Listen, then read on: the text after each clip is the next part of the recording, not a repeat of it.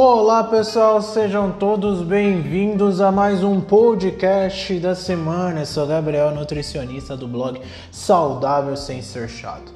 E hoje vamos falar sobre os alimentos da safra. Então, se você quer dar aquela economizada no bolso e nutrir o seu corpo, esse podcast foi feito para você. Quando se fala em alimentos da safra, a gente está falando em alimentos que vão te trazer benefícios, porque as condições climáticas são ideais. Isso se faz com que ele se desenvolva melhor com maior quantidade de nutrientes. E ainda é importante destacar que eles ainda possuem o sabor e o aroma mais preservado, ou seja, fica mais gostoso, mais atraente, dá para deixar o seu prato mais top.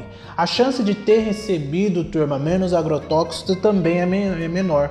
Com isso, traz ainda mais benefícios para a sua saúde, porque com menos agrotóxico, mais benefícios você vai ter, tá bom? Além de dar aquela economizada no bolso que é fundamental e fecha os benefícios com chave de ouro. Concorda comigo?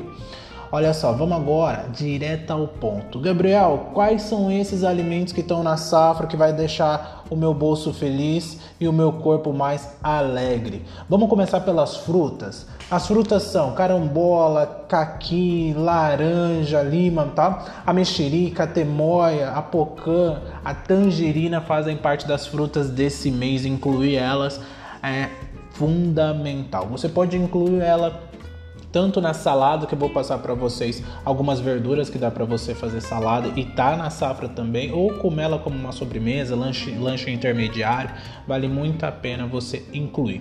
Vamos para as verduras. As verduras são agrião, alho poró, brócolis que é rico em vitamina K, cenoura, arva doce, milho verde palmito. Se você gosta de palmito e quer dar aquela economizada, é agora é a hora de fazer aquele saladão com palmito ou aquela carne de panela indispensável, claro aquela carne de panela com corte magro, tá bom, turma? Nada de exagerar naquelas carnes gordas, ricas em gordura. Inclui seu palmitão na sua carne que fica top. Vamos para os legumes. Legumes são abóbora, batata doce, cará, ervilha, gengibre, inhame, mandioca e mandioquinha.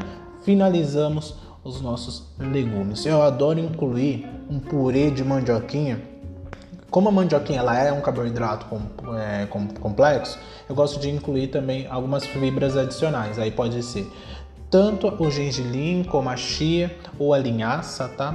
Aproveitando que o agrião também é um alimento da safra, já dá para picar ele bem, jogar tudo ali no seu creme de mandioquinha, que é uma ótima refeição. Espero que você tenha gostado e incluir esses alimentos na sua rotina hoje mesmo, tá bom? Para já começar a colher esses benefícios. Semana que vem eu tô aqui com mais um podcast da semana. Não esqueça de me acompanhar nas outras redes sociais, saudável sem ser chato.net no blog ou lá no Instagram que eu tô todos os dias ensinando e incentivando mais pessoas a ter hábitos saudáveis. Afinal, eu tenho isso como missão, deixar as pessoas mais saudáveis, felizes e um mundo mais sustentável.